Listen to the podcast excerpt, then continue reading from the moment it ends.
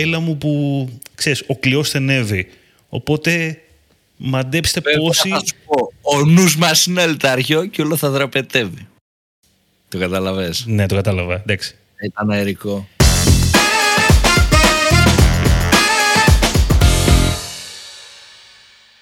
Καλησπέρα. Digital Jam, επεισόδιο 113. Είμαι ο Δημήτρης Ζαχαράκης, μαζί μου ο Δημήτρης Καλετζής. Καλησπέρα. Καλή επιστροφή στην κανονικότητα. Όψε, αλλά σ' άρεσε, σ' άρεσε. Καλό, πολύ καλό. Ωραία, ωραία.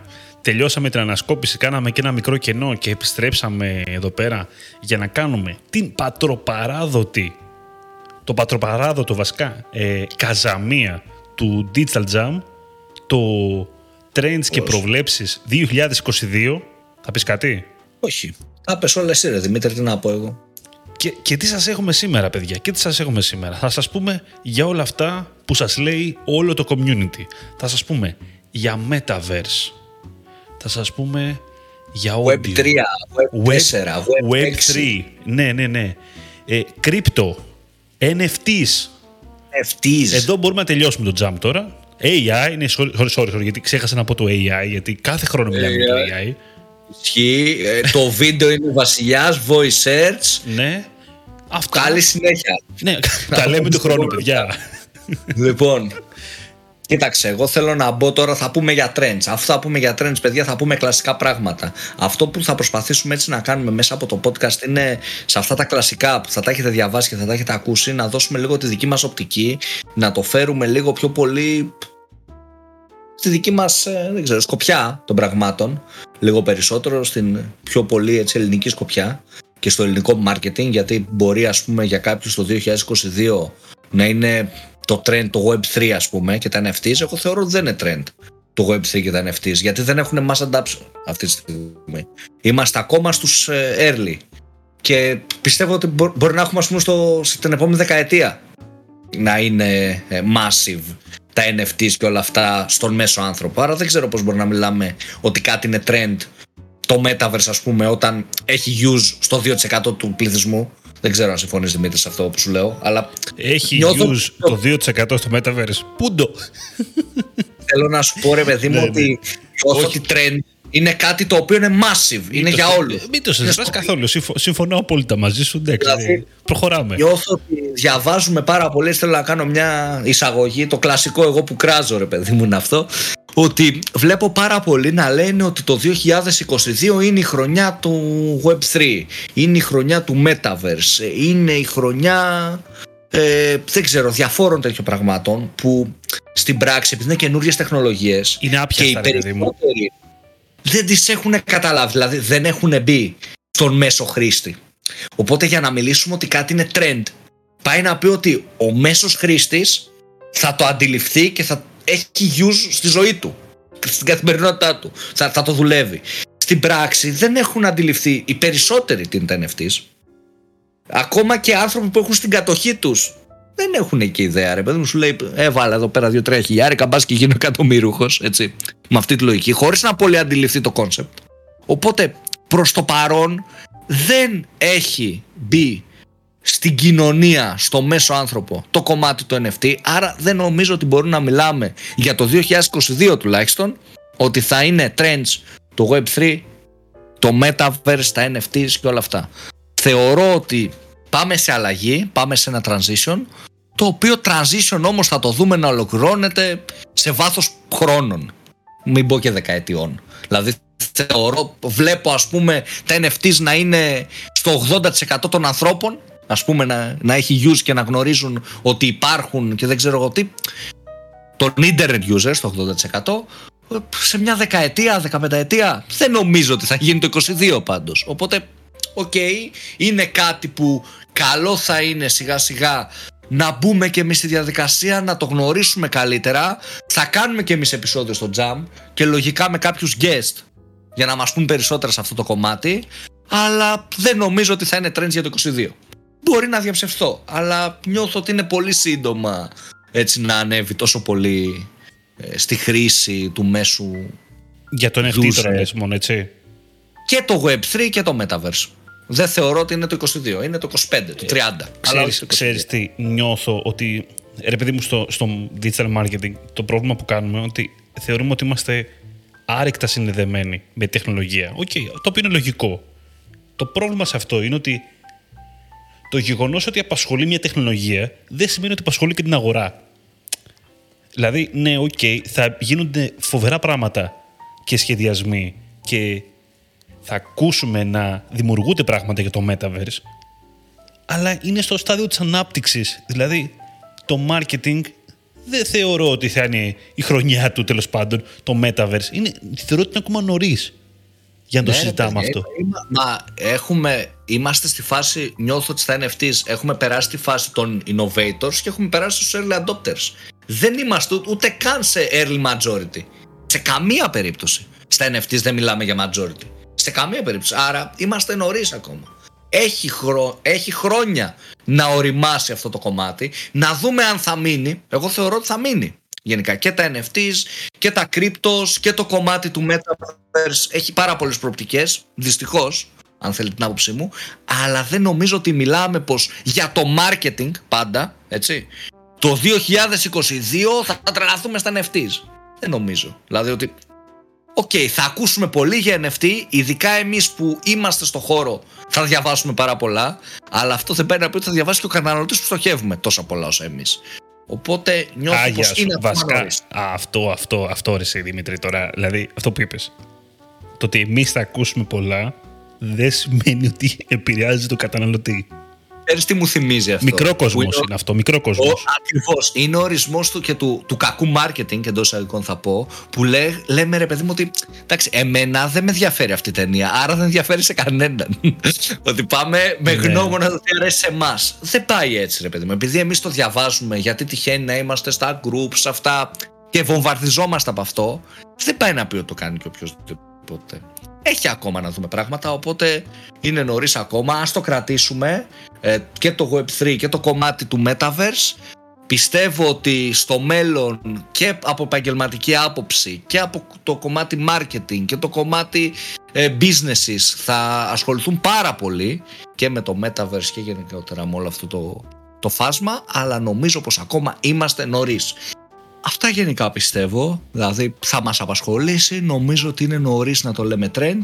Καλό θα είναι ειδικά, ξέρεις, όποιος τους αρέσει το κομμάτι νέων τεχνολογιών, να είναι μπροστά, ξέρεις, να διαβάζουν πράγματα, να ασχοληθούν. Και εγώ θέλω να μπω στο κομμάτι να διαβάσω παραπάνω, έχω επενδύσει και κάποια χρήματα.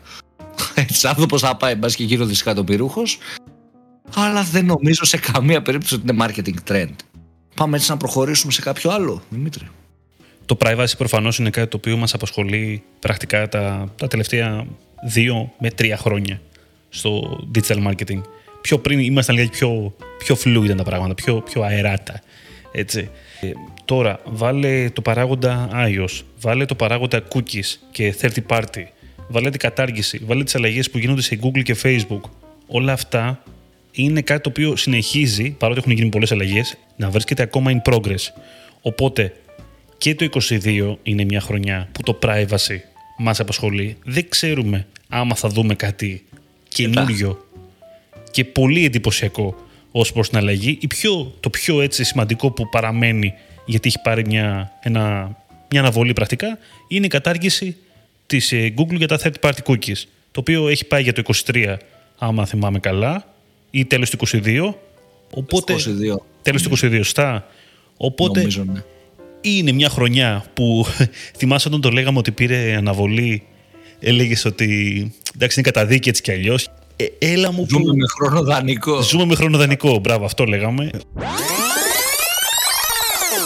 Ότι η Google ανακοίνωσε την παράταση του μπλοκαρίσματος των third party cookies μέχρι το 2023. Κοίταξε, εγώ πιστεύω ότι ζούμε με χρόνο δανεικό. Hello darkness my old friend έλα μου που, ξέρεις, ο κλειός στενεύει. Οπότε... Ο νους μας είναι αλτάριο και όλο θα δραπετεύει. Το καταλαβες; Ναι, το κατάλαβα. Εντάξει. Ήταν αερικό. Κοίτα, θέλω να πω κάτι εδώ βέβαια, Δημήτρη. Θέλω να πω κάτι σε αυτό το σημείο. Privacy και θέλω να βάλω το privacy και να το, να το δώσω σε context με το Web3 και να σε εξηγήσω γιατί το Web3 δεν είναι trend.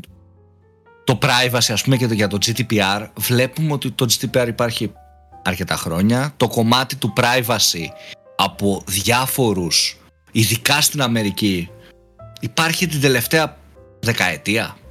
Θα πω, μπορεί και παραπάνω, θα σου πω από την αρχή των social. Αλλά πριν 10 χρόνια, ή πριν 7 χρόνια, ή πριν 6 χρόνια, ή πριν 5 χρόνια, το privacy δεν ήταν ένα trend. Υπήρχαν άνθρωποι που μιλούσαν για το privacy, υπήρχαν ενέργειες που σιγά σιγά γινόντουσαν έτσι ώστε ο κόσμος να ασχοληθεί περισσότερο με το privacy. Υπήρχαν λάθη στο άγιο δισκοπότηρο των δεδομένων που γίνουν από τις εταιρείες, από το πώς τα χρησιμοποίησαν, που μας οδήγησαν στην κατάσταση αυτή που είμαστε τώρα. Αλλά δεν ήταν trend. Έγινε trend και χρόνια μετά. Έτσι είναι και το Web3. Δεν είναι trend αυτή τη στιγμή. Μπορεί να γίνει σε πέντε χρόνια. Τώρα δεν είναι. Και νομίζω ότι και στο privacy, για να συνεχίσουμε αυτό, νιώθω ότι θα είναι ακόμα μια χρονιά που θα μας απασχολήσει.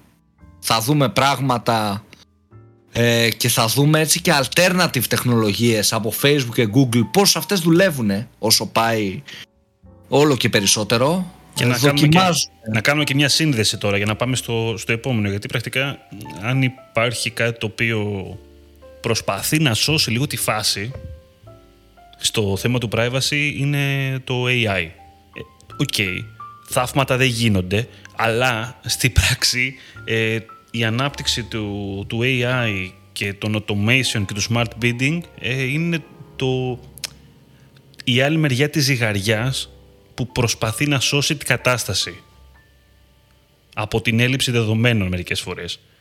Οπότε είναι το, το AI ένα trend; Δεν είναι trend βέβαια το AI, γιατί είναι γεγονός τα τελευταία χρόνια.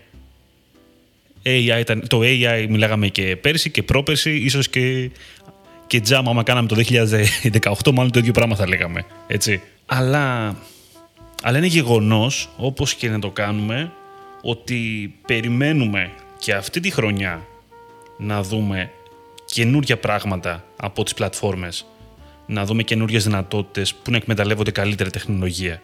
Το οποίο πιστεύω θα το δούμε. Δεν πιστεύω ότι δεν θα δούμε κάτι γύρω από αυτό που να έχει σχέση. Ε, το θεωρώ, τι να πω, φυσικό επακόλουθο ρε παιδί μου. Κάπως έτσι. Λοιπόν, κοίτα, στο κομμάτι του AI συμφωνώ. Είναι κάτι που το λέμε, δεν ξέρω, χρόνια, από την αρχή του jam το λέμε. Νιώθω απλά ότι τώρα όσο πάει βελτιστοποιείται.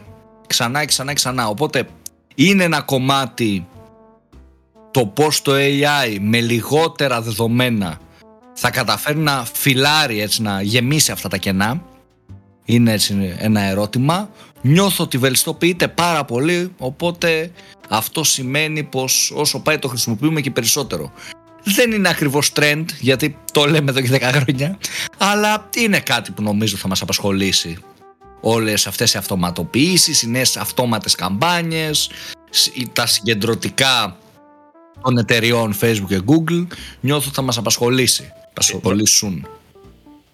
Αισθάνομαι ότι θα μας απασχολήσει με την έννοια των υποπροϊόντων τέλος πάντων, έτσι, με αυτή την έννοια, ε, εγώ. Δηλαδή, ναι. κάποια πράγματα που θα βγουν τη χρονιά αυτή που θα έχουν σχέση με το AI και θα βελτιώνουν και θα δίνουν κάτι καλύτερο στο ναι. κομμάτι του performance, μάλλον στο κομμάτι του performance. Ναι, που αλλού. Σε αυτό τώρα το κομμάτι θέλω να πάω σε κάτι λίγο διαφορετικό, σε κάτι πιο creative. Πάμε. Θεωρώ ότι είμαστε στην εποχή και αυτό θα φανεί ακόμα περισσότερο στο 22 όπου το περιεχόμενο καταναλώνεται με νέους τρόπους, είναι πιο εύπεπτο, είναι πιο γρήγορο, είναι πάρα πολύ, δηλαδή μπορεί να δεις ας πούμε σε μια ώρα 500 χίλια διαφορετικά βιντεάκια Οπότε είναι έτσι μικρό το βίντεο. Εντάξει, το χίλια είναι υπερβολή, αλλά καταλάβατε το concept. Ε, νιώθω ότι είμαστε σε, αυτό το, σε αυτή την περίοδο που ο νέος ε, τύπος περιεχομένου YouTube Shorts βλέπε, βλέπε Instagram Reels που προφανώς έχουν εμπνευστεί από το TikTok και από την τεράστια επιτυχία του νιώθω ότι θα συνεχίσουν να μας απασχολούν αυτό το κομμάτι και είναι και λίγο έτσι μια ευκαιρία για τα πιο μικρά εντός εισαγωγικών μικρά social media ε, τα οποία έχουν νέο mindset, έχουν φρέσκο έτσι, φρέσκια οπτική στα social να αλλάξουν και να συνεχίσουν να αλλάζουν το τοπίο το οποίο αλλάζει πολύ γρήγορα οπότε περιμένω στο κομμάτι του περιεχομένου ε, να συνεχίσουμε να βλέπουμε τέτοιου τύπου αλλαγές να αλλάζει λίγο δηλαδή να αλλάζει ακόμα περισσότερο. Το κλασικό περιεχόμενο να πηγαίνει ακόμα περισσότερο στο New Age, σε περιεχόμενο style TikTok ας πούμε. Ναι, ναι, αυτό, αυτό σίγουρα. Και το κομμάτι, είτε το λέμε short video, είτε το λέμε με όποιο τρόπο και αν το πούμε βασικά. Νομίζω ότι το περιεχόμενο έχει περάσει ήδη σε μια νέα εποχή. Τώρα καλή είναι αυτή η εποχή, κακή δεν είμαι σίγουρος ακόμα, να σου πω την αλήθεια. Αλλά ναι, αν μη τι άλλο βλέπουμε ότι ο τρόπος κατανάλωσης περιεχομένου έχει αλλάξει. Σίγουρα το τελευταίο, μην πω χρόνο, άντε να πω χρόνο βασικά. Ναι, γιατί όχι. Οπότε βάλε το βίντεο, βάλε, εγώ θα σου πω τώρα, βάλε και τον ήχο. Ε, α, τολμήσω να το πω λιγάκι αυτό, ε, που ο ήχος, το είχαμε πει και πέρσι, νομίζω, έχω την εντύπωση το είχαμε πει, το είχαμε πει πιο μετά βασικά τώρα που το σκέφτομαι, γιατί μετά την... Ε, μετά τις καραντίνες και αυτά λίγο έγινε η εκτείναξη πολύ ξαφνικά. Αλλά γενικότερα ο ήχος, και όταν λέω ήχος δεν είναι ο, τα voice channels τύπου Clubhouse, ο ήχος συνεχίζει να μας απασχολεί. Είτε λέγεται podcast, είτε λέγεται υποπροϊόντα που είναι κάτι σαν και αυτό. Ψάχνουμε να βρούμε καινούριους τρόπους πρακτικά να χωρέσουμε πληροφορία και περιεχόμενο και μετά από αυτό να κάνουμε δημιουργικό περιεχόμενο. Δημιουργικό περιεχόμενο για να τι, για να πουλήσουμε. Για να χτίσουμε ένα κοινό, για να αυξήσουμε τις πωλήσεις μας. Ε, πλέον έχουμε πολλούς τρόπους και ναι, στο 22 καλούμαστε μερικούς από αυτούς οι οποίοι πλέον έχουν γίνει έτσι και αλλιώς. Δεν είναι απλά μια, μια μόδα, αλλά είναι μια πραγματικότητα καθημερινή. Καλούμαστε να τους αντιμετωπίσουμε και να πάμε παρακάτω. Κοίταξε, εγώ θέλω να πω ένα έτσι διπλό βασικά ότι βλέπουμε το κομμάτι του AI που είπαμε και βλέπουμε ότι σε επίπεδο performance, performance, pure performance, σιγά σιγά χάνεται ο έλεγχος από τον performance marketing manager.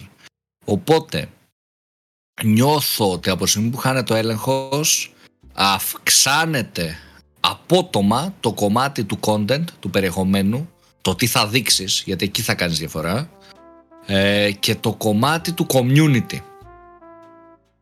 Θες Για να πας, πολλούς λόγους. Θες να πας στο κομμάτι του community management; Ναι, και στο content γενικά. Είναι δύο κομμάτια. Το Ναι. πρώτο που θέλω να πω για trend είναι ε, το κομμάτι του content marketing, με ό,τι αυτό συνεπάγεται, και το κομμάτι του branding, που πλέον δεν είναι εδώ και αρκετό καιρό.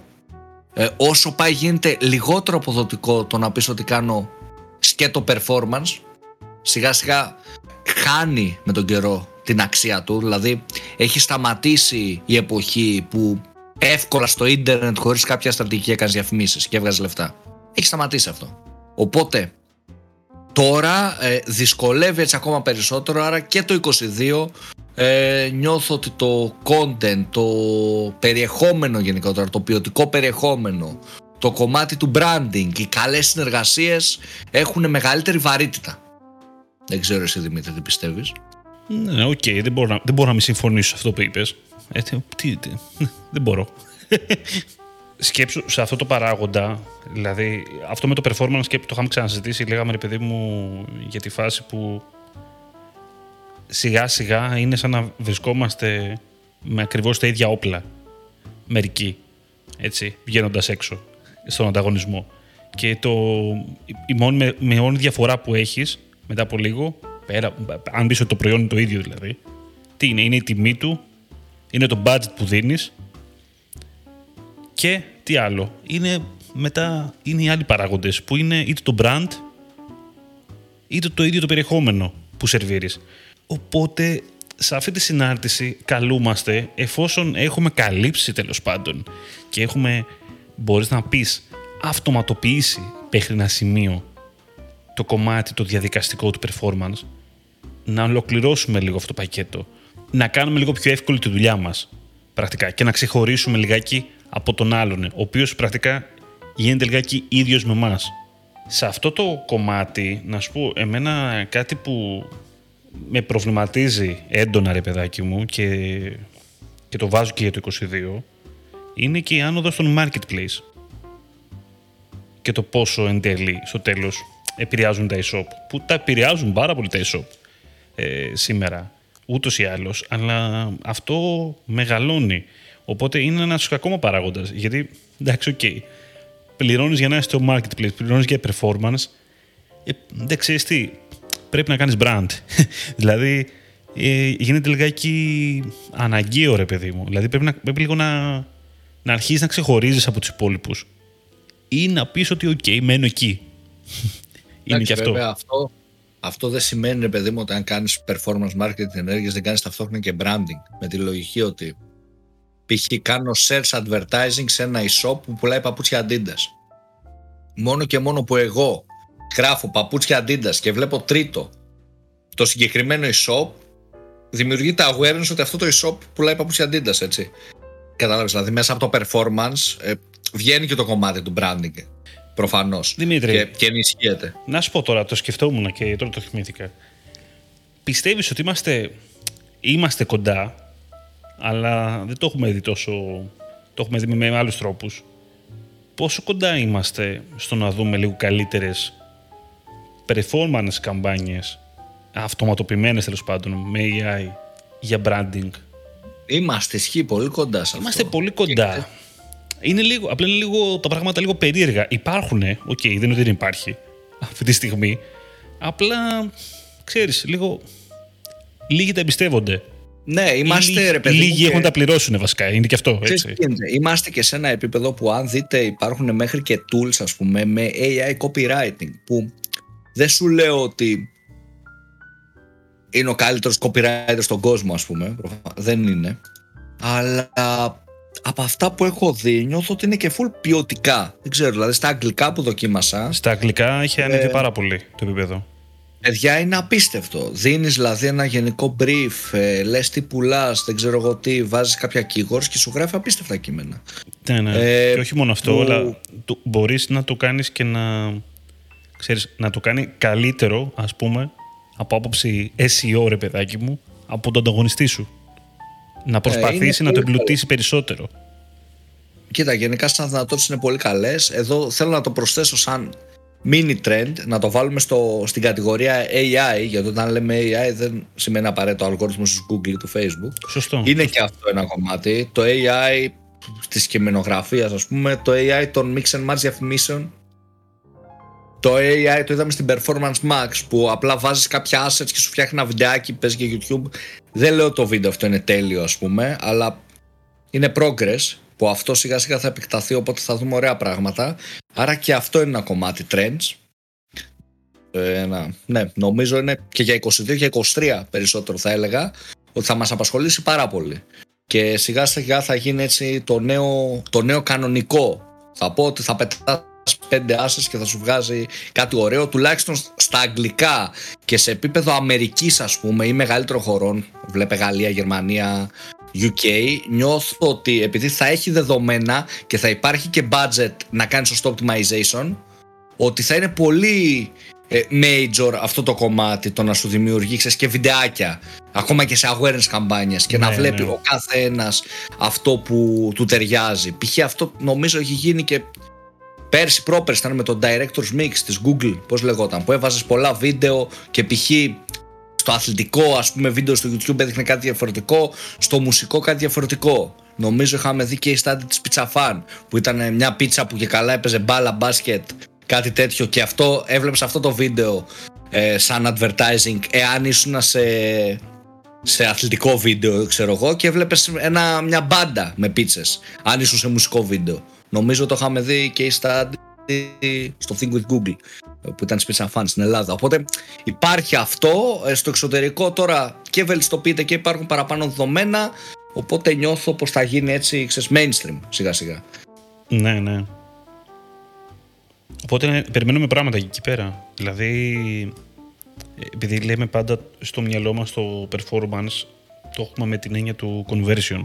Γι' αυτό το, ναι. το ξεκίνησα πριν αυτή τη συζήτηση.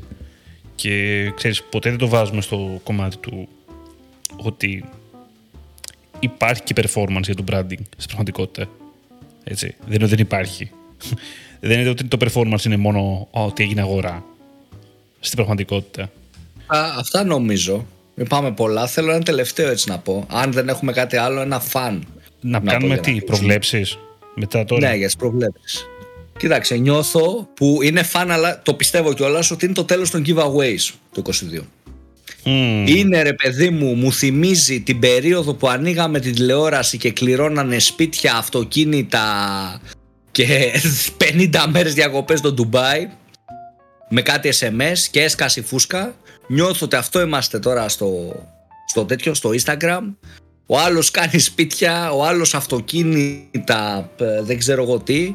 Γίνεται και diss μεταξύ των influencers, δεν ξέρω αν το έχετε δει. Diss, δηλαδή κόντρα τέλος πάντων. Ναι, ναι, ναι. Το diss είναι, είναι το χρησιμοποιούν οι rappers, ε, ας πούμε κάτι πιο απλό, το καταλάβουμε όλοι. Ε, υπάρχει και κόντρα τέλος πάντων. Ε, ποιος κάνει το μεγαλύτερο δώρο, giveaway. Το, το οποίο το θεωρώ ότι ξέρεις, σιγά σιγά ρε παιδί μου τελειώνει το, το giveaway γιατί παλιά λέγαμε ότι πριν 3-4 χρόνια ας πούμε έκανες giveaway ένα δικό σου προϊόν, ένα συνολάκι ας πούμε ένα μπλουζάκι πανοφόρα ας πούμε ξέρεις, 100 ευρώ και λέγαμε εντάξει ο άλλος κάνει και κινητά ας πούμε ή PlayStation και αυτό το θεωρούσαμε το μεγάλο. Τώρα πλέον κάνεις ε, iPhone ας πούμε δώρο και βλέπεις όλος κάνει αμάξι. Πάλι δεν, δεν έχεις το, το go factor. Είναι τύποι που απλά παίρνουν μέρος σε όλους τους διαγωνισμούς, μετά σε κάνουν unfollow. Είδαμε και ένα παράδειγμα τώρα ε, ενός profile που έκανε συνεργασία με μια influencer, έδωσε ένα αμάξι αν δεν κάνω λάθος. Πήγε 450k μέσα σε ούτε μία μέρα έχασε τις 60k για πλάκα. Και νιώθω ότι ξέρεις, έχουμε πάει σε σημείο σε λίγο ρε παιδί μου. Το είχε γράψει ένας στο, στο Nation. Σε λίγο θα κάνουν giveaway εταιρείες. Ναι, ναι, ναι, ναι, ναι, το είδα και εγώ. το, έχουμε ξε, το έχουμε ξεφτυλίσει ρε παιδιά λίγο έτσι. Όντως, Ναι. το έχουμε ξεφτυλίσει. Κοίτα, Ε, δεν, σε λίγο. να σου πω, ναι. δεν, δεν- καλά, δεν πιστεύω ότι θα... ε, Απλά πιστεύω ότι θα μας απασχολήσει πολύ το κομμάτι αυτό, το 22. Θα δούμε περίεργα πράγματα να Νιώθω- συμβαίνουν στον κόσμο του Κοίτα, influencer. Νιώθω θα τελειώσει απλά. Θα τελειώσει, να σου πω που να Θα σου πω τι σκάσει θα φούσκα. γίνει. Απλά θα καταλάβουν, εγώ πιστεύω, και το, το θέμα ποιος θα καταλάβει βασικά, θα καταλάβουν οι, οι χορηγοί στο τέλος της ημέρας. Αυτοί που πληρώνουν τα τέτοια. Ότι δεν παίζουν τόσο πολύ ρόλο το να μαζέψεις μη χρήσιμους followers. Και παράλληλα, τι είναι αυτό το κοινό τώρα, που οποίο μπήκε για ένα διαγωνισμό και. Μα δεν είναι το κοινό το αν είσαι. Μπορεί να, να απευθύνεσαι σε όλους. Μπορεί να είσαι πιτσαρία που απευθύνεται σε όλους στην πράξη. Έτσι. Από 15 χρόνων μέχρι 60. Μπορεί να αγοράσει πίτσα. Δεν είναι, ποιο είναι το νόημα να υπ- υπάρχει correlation του brand σου, ας πούμε, με ένα αμάξι; Που έδωσε η, η χι influencer, ο χι influencer, ή με ένα σπίτι. Δηλαδή, Το πιο κλασικό ποιο είναι ήταν, το- ε, ήταν το iPhone γενικότερα, το ξέρεις. το νόημα. Ήταν ναι, ναι. Τώρα έχουμε φύγει, έχουμε ξεφύγει σε άλλο. Ναι, το επίπεδο, iPhone σε ήταν το, σπίτια. το πιο κλασικό δώρο για οτιδήποτε.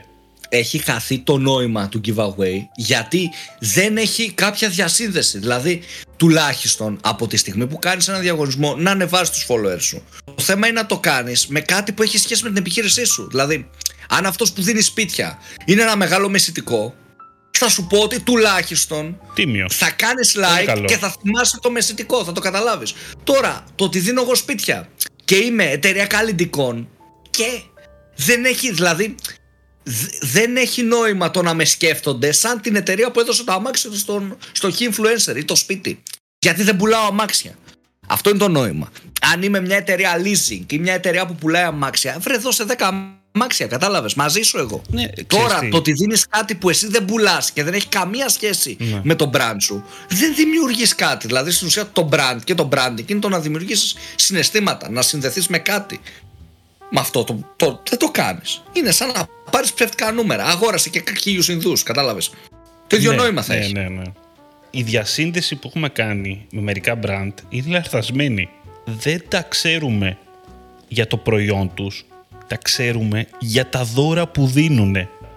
εμένα με έχει χτυπήσει πάρα πολύ ότι αυτό ναι, όντως θα σκάσει κάποια στιγμή. Δεν γίνεται να μην σκάσει βασικά. Είναι φούσκα, είναι φούσκα. Θα το καταλάβουν τα brands. Και θεωρώ τώρα αδυνατό να καταλάβω πώς ρε παιδί μου ένας άνθρωπος. Δεν ξέρω, μπορεί να είμαι εγώ, να έχω τρελαθεί εγώ να λέω βλακίες. Αδυνατό να καταλάβω. Εγώ δεν θα έδινα ποτέ το OK, ας πούμε, σαν brand manager ενός brand να δώσουμε αυτοκίνητο ή σπίτι. Δώσε ένα δώρο που έχει να κάνει με το brand σου. Πουλάς λουλούδια, δώσε ένα μπουκέτο λουλούδια, ρε παιδί μου. Δώσε ένα Μπουκέτο με χρυσά λουλούδια. Πανάκριβο. 50 χιλιάρικα να κάνει. Με διαμάντια πάνω στα λουλούδια. Αλλά πρέπει να έχει να κάνει με λουλούδια, ρε παιδιά. Γιατί είσαι λουλούδι. Ναι. Κατάλαβε τον Κοίτα, σπουδαίο. να Τον σου- μπραντ να σου σου- λέει να σου λουλούδια. πω, άμα θες να το γυρίσουμε λίγο στη παραδοσιακή τηλεόραση που λέγες παλιά, θα σε πάω λίγο πίσω. Θα σου θυμίσω ότι όταν δίνανε αυτοκίνητα, τα αυτοκίνητα συνήθως τα δίνανε εξή αντιπροσωπείες αυτοκινήτων. Και τα δίνανε και για άλλο λόγο. Γιατί τα διαφημίζαν τα αυτοκίνητα. Σου δείχναν πως είναι εσωτερικά το αυτοκίνητο. Οπότε, κατάλαβες, είχε ένα νόημα αυτό το πράγμα. Δεν ερχότανε. ο- Σπάνια έχει συμβεί βασικά. Οκ, μην το πω. Δεν είναι και. Έχει συμβεί. Πόσα brand θυμάστε, ας πούμε, που δώσανε κάτι άσχετο; Δεν θυμάμαι κανένα, δεν ξέρω δηλαδή. Ε, κουζίνες θα δεις να δίνουν, αλλά τις δίνανε τις κουζίνες. Ποιος έδινε τις κουζίνες, αυτοί που πουλούσαν κουζίνες. Με σκοπό να διαφημίσουν τις κουζίνες. δηλαδή να τα δει κόσμος και στην τελική να μαζέψουν ένα κοινό που ενδιαφέρεται για κουζίνες Για το product τους. για το product τους. Κοίτα, μπορώ να καταλάβω ότι στρατηγικά μπορώ να το έχουν σκεφτεί ότι ξέρεις τι, μετά, αφού τους μαζέψω, θα τους χτίσω εγώ το, το brand σιγά σιγά και θα τους βάλω μέσα. Ε, δεν ξέρω, δεν νομίζω θα δουλέψει αυτό τόσο εύκολα. Θα έχει τρελό lost. Δεν, δεν ξέρω, δεν ξέρω. Με, και εμένα με προβληματίζει πάρα πολύ. Είναι ωραίο θέμα ζήτηση. Έχω χαθεί, κατάλαβες. Έχω χαζέψει. Έχουμε χάσει τα μυαλά μας. Δηλαδή, είμαι ο Χ, ο, ο Δημήτρη.gr και κάνω giveaway 2 εκατομμύρια λεφτά cash στο χέρι. Και δηλαδή θα μπει όλη η Ελλάδα και θα μου κάνει follow. Και Μα θα λένε ο τύπος που έδωσε λεφτά. Δηλαδή έδωσε 2 εκατομμύρια αυτός giveaway. Και. δηλαδή, αν είσαι τράπεζα, αν είμαι- αν είσαι τράπεζα όμως, εντάξει, ωραία διαφήμιση. Ρε παιδί μου, αν είσαι περσόνα, αν είσαι άτομο, το καταλαβαίνω. Πώς ο άλλος που έκανε το giveaway, ο, ο τύπος, είναι και ο Τάσος. Έχει και το ψώνιο του, ρε παιδί, μάζεψε followers σου λέει. Οκ. Δεκτό.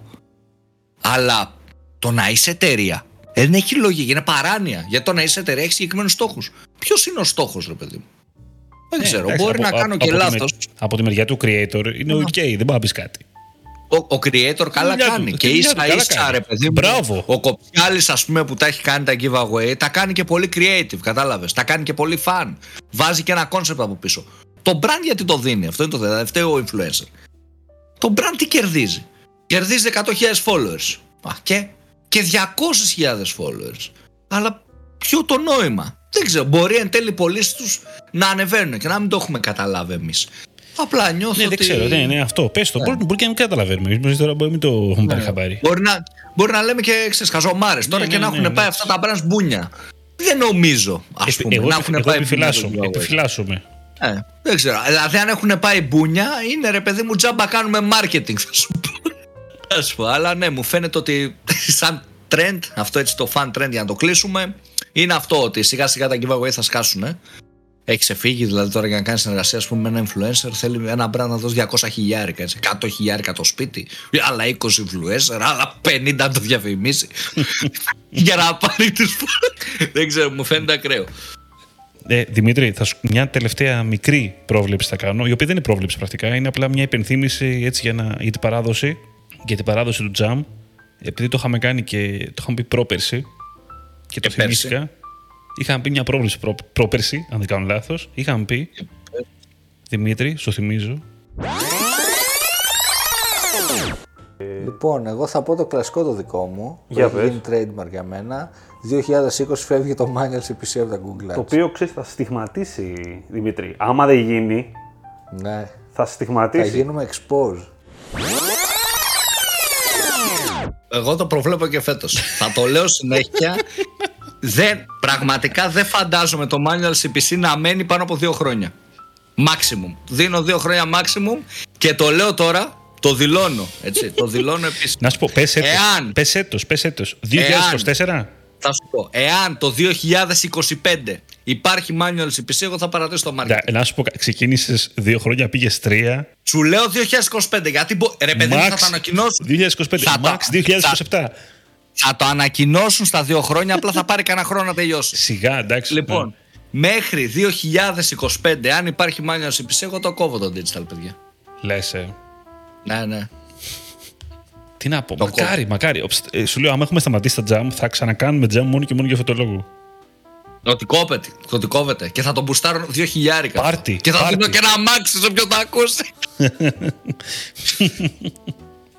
Λοιπόν, αυτό είναι το τελευταίο μη λογικό jam για αυτή τη χρονιά. Μη λογικό με την έννοια ότι φεύγουμε από τα πατροπαράδοτα και να μπούμε σε μια ροή επιτέλους Δημήτρη. Φίλες και φίλοι, εγώ να σας θυμίσω ότι μας ακούτε σε Spotify, Apple Podcast και Google Podcast και στο digitaljam.gr αλλά να σας θυμίσω κυρίως ότι στο Spotify πέρα από το καμπανάκι που είναι καλό να πατήσετε για να σας κάνει τα, τα push notification για όταν βγαίνει νέο επεισόδιο όποτε και αν βγαίνει αυτό συνήθως είναι Κυριακή συνήθως το 99,9% υπάρχει και μια επιλογή να μας κάνετε review μας κάνει καλό και θα το αγαπήσουμε πάρα πολύ και θα σας ευχαριστήσουμε μετά οπότε κάντε το και ακολουθήστε μας σε Facebook, LinkedIn και Instagram ή ένα από αυτά τέλος πάντων, δεν χρειάζεται όλα μαζί. Τα λέμε την επόμενη εβδομάδα. Ήμουν ο Δημήτρης Ζαχαράκης, ήταν ο Δημήτρης Καλαϊτζής. Καλή συνέχεια σε όλους.